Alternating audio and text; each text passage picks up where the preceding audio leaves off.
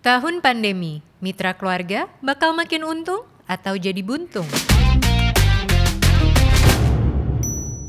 Halo sahabat Mirai Aset Sekuritas Indonesia, welcome back to episode Superstock. Di episode kali ini, telah kita pilihkan satu saham pilihan dari sektor healthcare.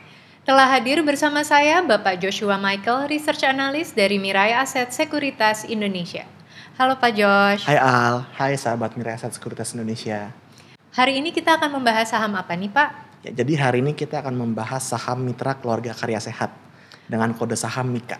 Mungkin boleh diceritakan sedikit nih terkait background dari perusahaan Mitra Keluarga ini Pak? Ya, jadi Mitra Keluarga itu sendiri didirikan pada tahun 1989 dan pada tahun 2015 itu mereka memutuskan untuk IPO. Okay. Untuk lokasi itu sendiri sebagian besar rumah sakit mereka itu berlokasi di Jabodetabek dan di Surabaya. Yaitu daerah dengan tingkat kepadatan penduduk dan PDB per kapita itu tertinggi dibandingkan dengan daerah-daerah lain. Jadi mereka memang sengaja mencari market concentration dengan purchasing power yang cukup ya Pak ya? Betul. Dengan lokasi yang tersebar di beberapa kota, berapa rumah sakit yang dimiliki oleh Mitra Keluarga ini Pak? Saat ini Mitra Keluarga memiliki 25 rumah sakit dengan jumlah tenaga medis dan non-medis itu sebesar 7-8 ribu orang. Bagaimana dengan pelayanan untuk pasien Mitra Keluarga itu sendiri Pak?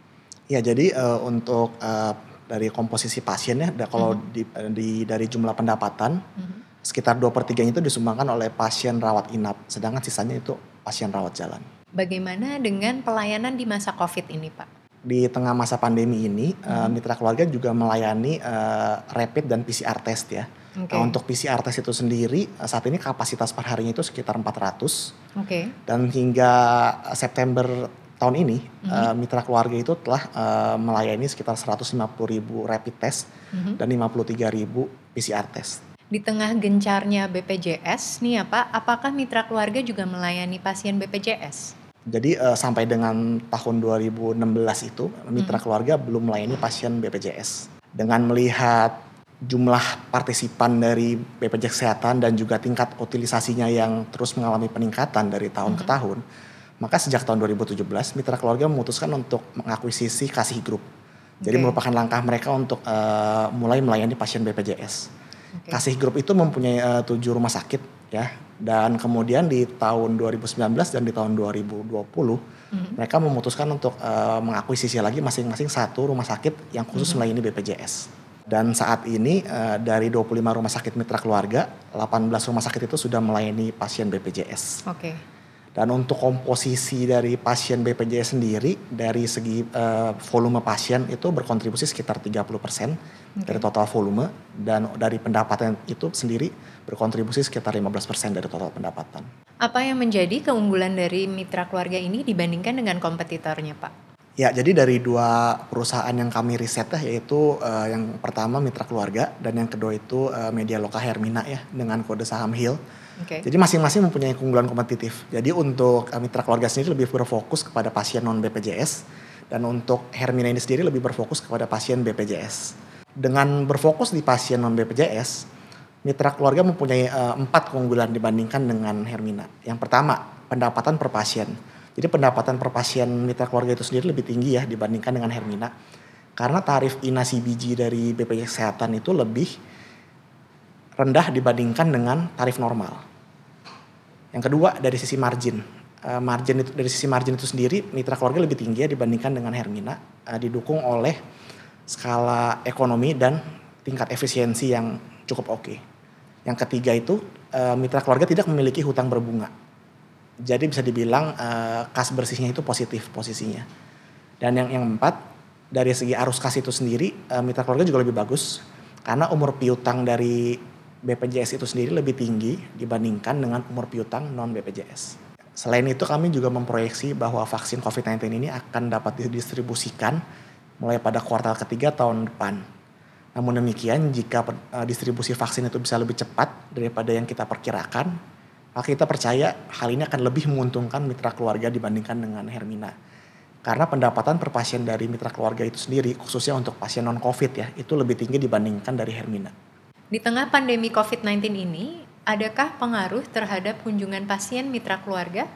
Ya, jadi memang pada kuartal kedua tahun ini ya, jumlah hari rawat inap Dan jumlah kunjungan rawat jalan itu sendiri mengalami penurunan ya, sekitar 35 sampai dengan 50% kalau dibandingkan dengan kuartal pertama. Kalau kita lihat, hal ini disebabkan oleh banyaknya calon pasien yang menunda kunjungan mereka ke rumah sakit, dipengaruhi oleh kekhawatiran akan tertular dari virus tersebut. Bagaimana dengan kunjungan pasien mitra keluarga di tengah lonjakan pasien COVID-19 ini? Ya, jadi dengan melihat peningkatan kasus COVID yang signifikannya sejak bulan Juli tahun ini, terutama di Jakarta, kami mengekspektasi adanya peningkatan ya sejak kuartal ketiga dari jumlah hari rawat inapnya mitra keluarga. Jadi saat ini mitra keluarga mengalokasikan sekitar 445 tempat tidur rawat inap dan 50 tempat tidur ICU. Nah, untuk di tahun 2020 sendiri, kami prediksi jumlah hari rawat inap itu akan mengalami penurunan sekitar 15% saja. Namun demikian, dengan asumsi penemuan vaksin dari COVID-19 ini di sekitar bulan September tahun depan, maka kami mengekspektasi jumlah hari rawat inap dari mitra keluarga di tahun 2021 akan mengalami peningkatan sebesar 10%. Oke, baik. Bagaimana dengan pasien rawat jalan, Pak? Ya, jadi dampaknya ke pasien rawat jalan itu sendiri lebih signifikan ya. Jadi di tahun 2020 ini kami memproyeksi penurunan 35% dari jumlah kunjungan rawat jalan mitra keluarga. Akan tetapi dengan asumsi yang sama seperti jumlah hari rawat inap, kami memprediksi jumlah kunjungan rawat jalan mitra keluarga di tahun 2021 akan meningkat sebesar 20%. Bagaimana dampak terhadap pendapatan per pasien nih Pak? Ya, jadi dengan melihat biaya penggantian dari perawatan COVID-19 oleh pemerintah ya yang cukup tinggi dibandingkan dengan biaya perawatan normal, kami memprediksi pendapatan per pasien akan tumbuh sekitar 25% di tahun 2020 dan akan tumbuh sebesar 10% di tahun 2021. Bagaimana dengan tanggapan Bapak Joshua sendiri terhadap pemberlakuan batas atas harga PCR tes? Ya, jadi memang dampaknya itu sendiri kurang menguntungkan ya memang untuk rumah sakit ya. Apalagi memang secara margin juga tidak terlalu besar. Namun demikian, kita melihat kontribusi dari pendapatan PCR dan rapid test terhadap total pendapatan mitra keluarga itu sendiri sebenarnya tidak terlalu besar ya. Bahkan sangat kecil, hanya sekitar 5%. Jadi kalau kita melihat sih dampaknya terhadap mitra keluarga ini sih tidak terlalu signifikan ya. Baru-baru ini RUU Cipta Kerja baru saja disahkan oleh DPR. Apakah hal ini memiliki dampak terhadap perusahaan mitra keluarga, Pak? Ya, jadi memang perubahan undang-undang yang lama yang terkait langsung dengan rumah sakit itu kalau kita lihat adalah sentralisasi perizinan rumah sakit kelas A. Nah, saat ini mitra keluarga tidak memiliki rumah sakit kelas A. Jadi kalau kita lihat sih dampaknya terhadap mitra keluarga ini sendiri bisa dibilang tidak signifikan. Bagaimana dengan proyeksi keuangan dari perusahaan mitra keluarga ini, Pak? Ya, untuk laba bersih ya kami memproyeksi laba bersih mitra keluarga memang akan menurun ya di tahun 2020 sebesar 20%. Akan tapi di tahun 2021 kami mengekspektasi laba bersih akan mengalami peningkatan sebesar 30%. Bagaimana dengan performa kinerja saham dari mitra keluarga ini dan prospek ke depannya? Ya, jadi sejak initiation report kita dipublikasikan ya di akhir bulan September ini, harga saham mitra keluarga itu sudah meningkat sekitar 10% ya dibandingkan dengan harga pada saat kita melakukan inisiasi. Jadi kalau kita lihat hal ini juga dibantu oleh sentimen positif dari distribusi Covifor, yaitu adalah obat untuk mempercepat pemulihan dari pasien COVID-19. Yang mana Covifor sendiri ini didistribusikan oleh Kalbe Pharma yang merupakan afiliasi dari mitra keluarga. Nah, untuk proyeksi dari kinerja saham ke depannya, kalau kita lihat sih dengan dukungan pemerintah terhadap penanganan pasien COVID-19, hal ini akan menjadi katalis positif bagi mitra keluarga untuk memperbaiki kinerja mereka secara operasional dan finansial di kuartal ketiga dan ke depannya.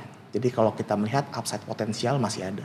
Final question nih Pak, bagaimana dengan valuasi dan rekomendasi dari tim research Mirai Aset Sekuritas Indonesia terhadap perusahaan mitra keluarga? Ya, jadi memang secara valuasi saat ini mitra keluarga diperdagangkan pada PE dan EV/EBITDA 2021 sebesar 45 kali dan 30 kali. Memang sebenarnya terlihat sangat premium ya dibandingkan dengan sektor lain. Akan tapi menurut kita valuasi premium ini sangat bisa dijustifikasi. Ada dua hal yang bisa menjustifikasi. Yang pertama, sektor healthcare itu merupakan sektor yang sangat defensif. Jadi bisa dibilang dampak siklus ekonomi terhadap rumah sakit itu bisa dibilang sangat minim sekali. Yang kedua, kalau dibandingkan dengan pemain regional, secara rata-rata itu PE dan EV/EBITDA di 2021 itu ada di 40 kali dan 20 kali. Namun demikian, EBITDA margin dan net margin dari mitra keluarga itu sendiri hampir 10% lebih tinggi dibandingkan pemain regional. Jadi menurut kita dua hal ini menjustifikasi valuasi premium tersebut. Untuk rekomendasi, kami merekomendasikan buy untuk mitra keluarga dengan target price untuk setahun ke depan itu 2.900. Itu ekuivalen dengan PE dan EV/EBITDA 2021 sebesar 55 kali dan 40 kali. Terima kasih Bapak Joshua atas informasinya. Sama-sama. Semoga informasi tadi dapat membantu sahabat Mirai Aset Sekuritas Indonesia menentukan apakah layak saham mitra keluarga ada di portofolio kalian. Sampai jumpa di episode Superstock selanjutnya. Happy cuan!